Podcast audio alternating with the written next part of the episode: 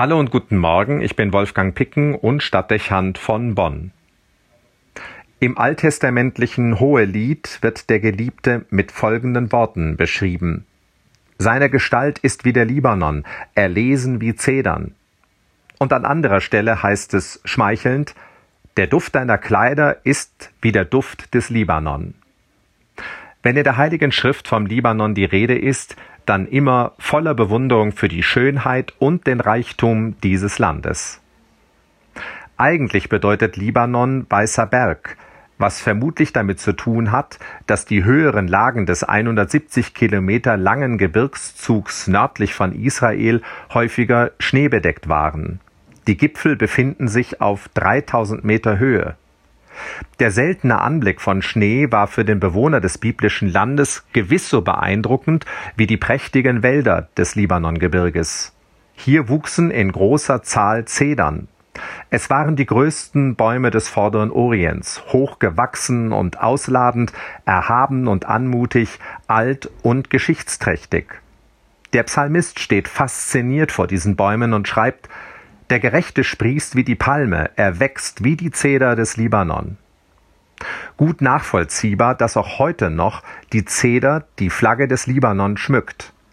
Ihre starken und harten Stämme waren schon in der Antike sehr begehrt. Bereits Salomon verwendet sie für den Bau seines Palastes, weshalb es heute nur noch einen kleinen Zedernhain auf dem Libanon gibt.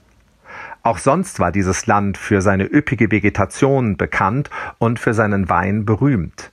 Eine also beinahe paradiesisch anmutende, am Meer gelegene Hochebene.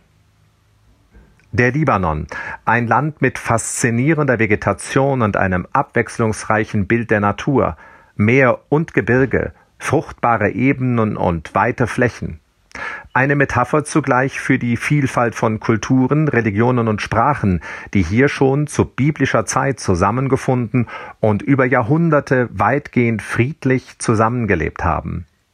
Eine Perle des Orients, so haben in den 60er Jahren noch die meisten Besucher die beeindruckende Schönheit des Libanon und seiner Schätze beschrieben.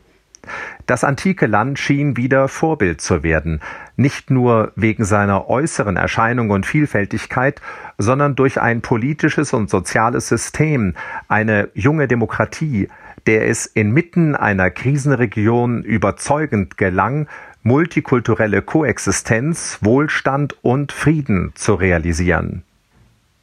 Nichts ist davon geblieben, ein erschreckendes Resultat moderner Zeitgeschichte. Der Libanon wurde zum Spielball regionaler und weltweiter Machtinteressen. Bürgerkrieg, Terrorismus, Krieg mit Israel. Die Demokratie zerfiel, jetzt regiert Korruption das Land. Die Gesellschaft wurde gewaltvoll polarisiert. Die Bevölkerung verarmt und die Jugend hat keine Perspektiven. Kulturstätten und Landschaften wurden zerstört, viele fliehen. Eine mehr als 50 Jahre anhaltende Tragödie, die sich immer mehr verschlechtert, die im Schatten größerer globaler Probleme steht und von der internationalen Politik kaum noch zur Kenntnis genommen wird. Ein vergessenes Land. Und jetzt schaut die ganze Weltöffentlichkeit auf den Libanon und seine Hauptstadt Beirut. Die gespenstisch anmutenden Szenen nach der Detonation und der gewaltigen Druckwelle wirken wie ein äußeres Bild für das, was der Konflikt der Kulturen und Religionen und eine eiskalte Machtpolitik aus einem biblischen Paradies gemacht haben.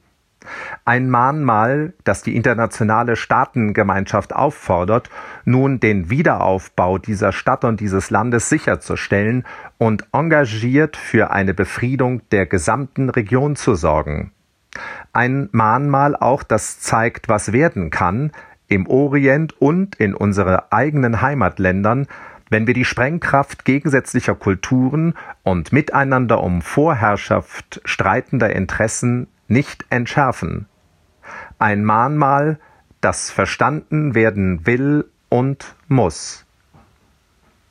Wolfgang Picken für den Podcast Spitzen aus Kirche und Politik.